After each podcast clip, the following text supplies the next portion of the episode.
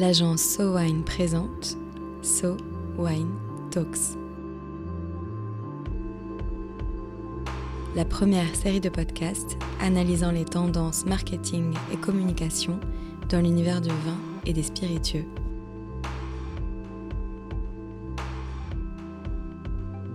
Aujourd'hui, nous avons rendez-vous à Berlin à l'occasion du salon Bar Convent 2021. Dans les rues, on parle allemand, kurde, anglais, russe. Berlin, c'est immense et il y a de la place pour toutes les cultures. Alors, dans la ville de la fête, que boit-on?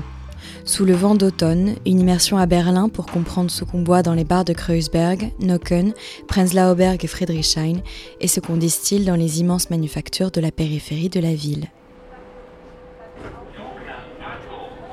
Dès mon arrivée à Berlin, je fonce à Bar Convent, qui se tient tout à l'ouest de la ville, derrière le quartier de Charlottenburg. Arrivé au salon, beaucoup de whisky japonais, le Japon étant à l'honneur pour cette édition 2021, mais aussi beaucoup de liqueurs italiennes, quelques cognacs bien français et partout du gin.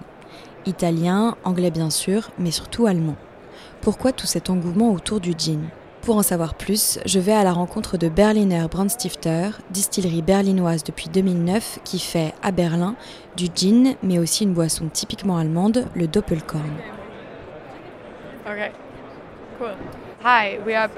Nous sommes Berliner Brandstifter, des producteurs de spiritueux de Berlin, comme le nom l'indique.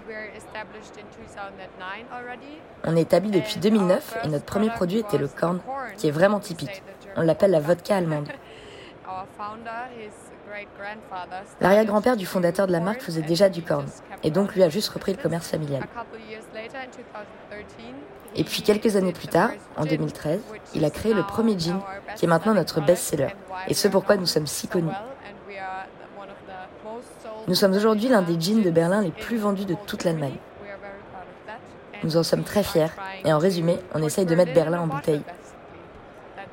C'est ce qui fait que notre jean est si spécial. Qu'est-ce que c'est exactement que le corn Alors c'est fait à partir de blé. C'est vraiment typiquement allemand. Ça n'a pas la meilleure image, mais on essaye de le remettre à la mode. Est-ce que les jeunes Allemands boivent du corn Ça dépend des régions d'Allemagne. Par exemple, dans le sud-ouest, c'est une boisson vraiment habituelle. Mais en Bavière ou à Berlin, pas vraiment. Est-ce que vous pouvez me décrire les produits que vous avez ici? Oui alors, on a notre gin bien sûr, notre gamme premium de corn, notre vodka, et maintenant nous avons aussi une version sans alcool du gin. Nous explorons aussi les spiritueux vieillis en fût, donc nous avons un gin âgé, qui était dans un fût de vin rouge pendant 6 mois. Nous avons aussi un corn 16 ans, également vieilli en fût de vin rouge. Est-ce que vous pouvez me parler de votre gin sans alcool? Pourquoi est-ce que c'était important pour vous d'avoir ce type de produit? On s'est juste dit que ce serait bien pour les gens qui ne veulent pas boire d'alcool, mais qui ne veulent pas non plus prendre un soda ou un coca, donc on a essayé de l'aligner sur notre gin. Bien sûr, ce n'est pas du gin, mais on utilise les mêmes aromates et du concombre. La tendance n'a fait que monter cette année. Les gens s'y intéressent vraiment de plus en plus. Les boissons sans alcool sont vraiment à la mode. J'ai remarqué qu'ici, il y avait beaucoup de marques de gin. Est-ce que le gin est très à la mode à Berlin et en Allemagne? Oui, très. Je crois que le gin est le spiritueux le plus vendu sur les dernières années. Et la tendance ne s'arrête pas. Elle ne fait que monter, monter, monter. Mais il y a aussi les jeans spéciaux, comme par exemple les jeans vieillis ou les jeans au baie, ou de différentes couleurs, aromatisées. Tout ça, c'est très à la mode ici. Du gin, du corn, de la vodka, vieillis quelques mois ou aromatisés, on reste quand même sur des spiritueux clairs aux saveurs légères. Sur les conseils de Pia, je me dirige maintenant vers le stand de The Duke où je retrouve Guy Irmovbrit, le brand ambassadeur de la marque. The Duke, distillerie de Munich, fait du gin, on ne se refait pas, mais aussi de la vodka, de la ginger beer et du tonic. Il y a quelques mois, The Duke a sorti ses propres ready to drink en canette sous forme de Moscow Mule et de gin tonic. Tout est bio, tout est fait en propre et tout est fait localement à Munich. Nous sommes le premier gin produit à Munich depuis 2007 et on produit le Munich Dry Gin. C'est le premier qu'on a créé, c'est un gin brut fait à partir de 5 ingrédients et on a aussi le Wanderlust qui est produit avec 20 ingrédients et qui lui est plus fruité, plus fleuri. On fait aussi la Vodka Alliance, de la liqueur de gingembre et maintenant on fait des long drinks, des gin tonic, des Lions Moscow tout ça avec notre propre tonic et notre propre ginger beer. En Allemagne, on dirait qu'il y en a partout. Des ready to drink Oui. Ah oui, les gens aiment ça, mais le problème, c'est que la grande majorité des ready to drink sont pas vraiment bons, et nous, bah, on fait notre maximum pour qu'ils soient vraiment vraiment bons. Chez nous, par exemple, tout est bio. Est-ce que vous pensez que la scène spiritueuse de Munich et celle de Berlin sont très différentes? Alors oui, à Berlin, il y a plus de bars, puis surtout des fantastiques bartenders, des très très bons bars, et puis bah, aussi des très très bons clubs. À Berlin, en fait, tout est plus brut. Munich, c'est très clinquant et très luxe. Et quelles seront les tendances des prochaines années selon vous? Alors la tendance va vraiment vers le sans-alcool, mais j'avoue que je ne comprends pas pourquoi. Les gens disent tous, euh, dans les prochaines années, on va aussi ramener le rhum, le whisky, euh, mais disons qu'ici, ça reste toujours le gin. Et tous les ans, c'est pareil. Je pense avoir compris les grandes tendances Bar Conven 2021 le gin, la vodka, leur version sans alcool et les long drinks correspondant aux cocktails les plus connus. Je retourne maintenant au cœur de la ville pour une visite du showroom de la Deutsche Spirituosen Manufacture dans le quartier de Mitte. Je rencontre Konrad Horn, pharmacien de formation et cofondateur de la distillerie en 2017, au milieu de ses quelques 150 références. Le lancement de la marque a eu lieu à Bar Convent 2018 avec déjà plus de 70 références. Trois ans plus tard, il y en a 80 de plus c'est que Conrad ne s'impose aucune limite dans sa créativité. Tout ce qui l'intrigue, il en fait un spiritueux.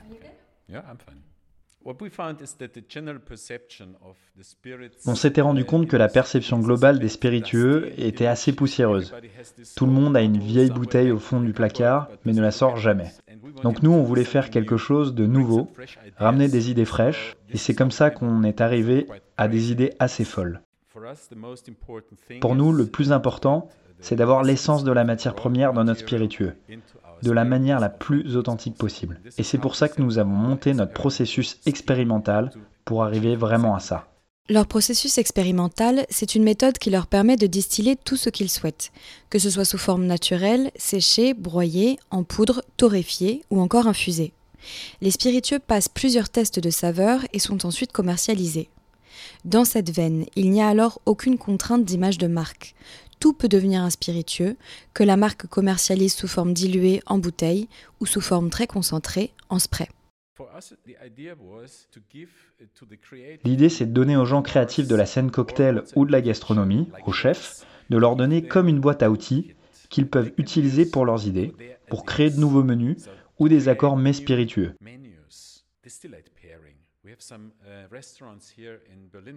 Il y a des gens ici à Berlin qui ont des idées folles. Il y a même un chef qui a pris un de nos sprays pour le mettre sur ses couverts pour s'accorder avec un de ses plats. Et d'autres chefs créent des plats pour que les saveurs s'accordent avec nos spiritueux. Et du côté de la scène cocktail, on a vraiment des bartenders très créatifs à Berlin. Ils viennent ici, ils sentent, ils goûtent et ils créent de nouveaux cocktails. Et ça, c'était vraiment la façon dont on voulait que les gens utilisent nos produits. Je crois que Berlin est un endroit très créatif. Où qu'on regarde, il y a de la créativité. Il y a une forte demande pour des cocktails exotiques. On ne veut pas juste un Bloody Mary, mais on veut un Bloody Mary avec un twist. Par exemple, avec un peu de note betterave ou autre chose pour mettre en valeur différemment le cocktail. Un de nos spiritueux exotiques, c'est celui aux feuilles d'automne. L'intention de base, c'était que je voulais retrouver cette odeur que j'adore dans une boisson. Alors j'ai fait plusieurs essais et je me suis dit, ah oui, ça marche. Et après, ce qui m'intéressait vraiment, c'était, mais quel goût ça a? On a distillé des épices, des agrumes, des fleurs, des champignons. Et est-ce qu'on peut boire vos spiritueux purs? Oui, ils peuvent tous se boire purs. Mais même par exemple celui aux champignons, on peut boire un champignon on the rocks? On peut essayer. On peut essayer, c'est bien la devise de Conrad. Essayer de distiller ce qu'on veut, essayer d'associer n'importe quel goût, pur ou en cocktail ou en association, mais spiritueux. Cette créativité-là est avant tout au service des bars et restaurants de la ville qui comptent la vie nocturne la plus folle d'Europe. Je vais à la rencontre de Palina, propriétaire de Primitive Bar, un bar à cocktail situé sur Warschauer Strasse, dans le quartier de Friedrichshain, quartier des clubs et bars de la ville, pour comprendre ce que boivent les Berlinois. Uh, je m'appelle Palina et je suis la propriétaire du bar Primitive. Et est-ce que vous pouvez nous présenter le bar Primitive Le bar Primitive a presque 15 ans. Et au début, on a ouvert le bar plutôt comme un endroit artistique. Donc on faisait beaucoup de shows burlesques. C'était plutôt ça la base du bar Primitive. Et depuis 15 ans, vous faites des cocktails ici? Non, non, honnêtement, il y a 15 ans, c'était un endroit très différent. Quand on a commencé, c'était vraiment la bière qui avait beaucoup de succès. Et il y avait tellement de sortes de bières différentes, en goût, en saveur, tellement de marques, l'industrie avait grandi si vite que ça animait beaucoup les gens. Donc les gens n'étaient pas très intéressés par les cocktails à cette époque surtout les jeunes. Pour ceux qui sortaient, c'était vraiment pas commun de boire des cocktails. Et après, on avait quelques cocktails, mais on n'en vendait pas du tout autant que les bières. Et est-ce que vous avez vu une différence entre avant et après le Covid? Oui, très clairement. Et les gens boivent plus de cocktails. C'est phénoménal. Je ne sais pas pourquoi. Je m'attendais à vendre de la bière, mais honnêtement, je n'en vends pas du tout. Et même pas tant de long drinks non plus. On fait vraiment des cocktails tout le temps et ce n'était pas comme ça avant, pour être honnête. Peut-être que c'est parce que les gens voulaient des produits de meilleure qualité ou des produits plus créatifs Je crois qu'ils apprécient plus sortir. Je crois qu'ils apprécient plus la vie des bars. Avoir des bonnes boissons, profiter des moments ensemble avec des amis. Peut-être qu'ils sont devenus plus sensibles à tout ça. Et ils célèbrent ça, probablement avec un bon verre. Je pense que c'est comme un cadeau. Je vais me faire un cadeau ce soir. Je vais prendre un délicieux cocktail avec mes amis. Après le travail ou samedi. Ou même le dimanche parfois. Les gens viennent prendre un verre, c'est l'heure du cocktail. Rejoignons maintenant Sylvain Dadé pour décrypter toutes ces tendances. Sylvain, qu'est-ce que vous retenez, vous, de ce qu'on a vu à Bar Convent de cette année?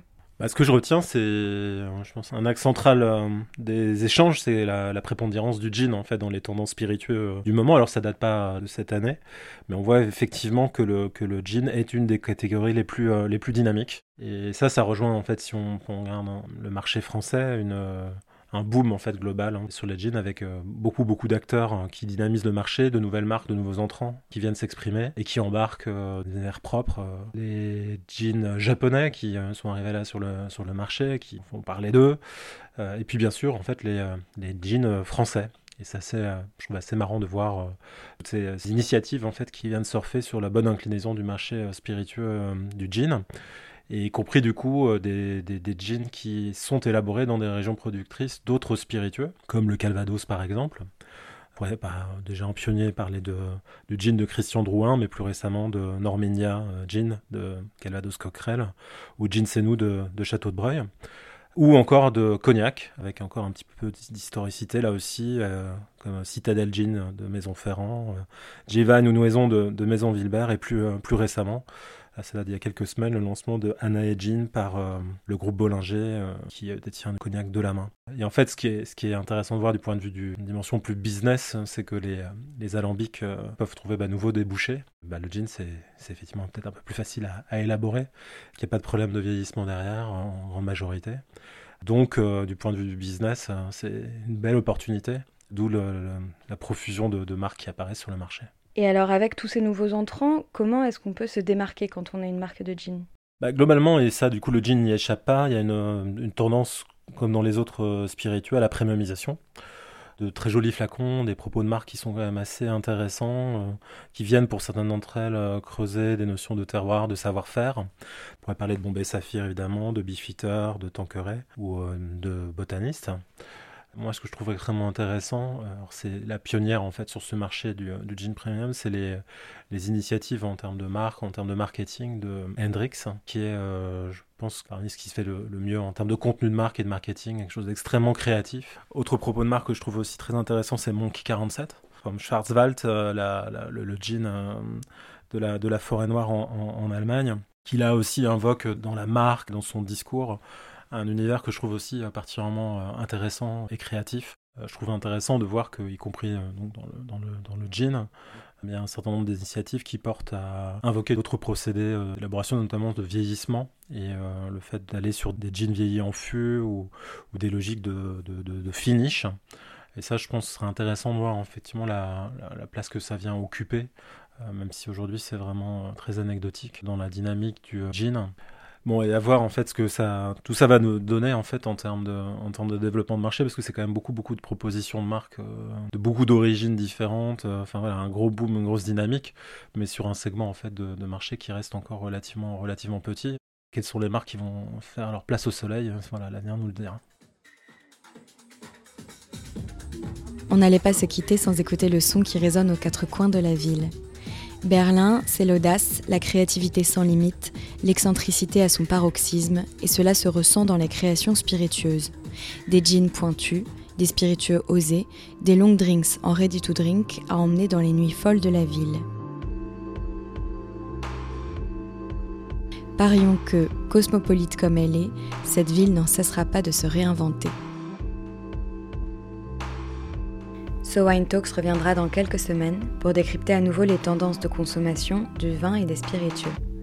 En attendant, si vous avez aimé cet épisode, n'hésitez pas à le partager sur Twitter et Facebook et à lui donner des étoiles sur iTunes. À très vite.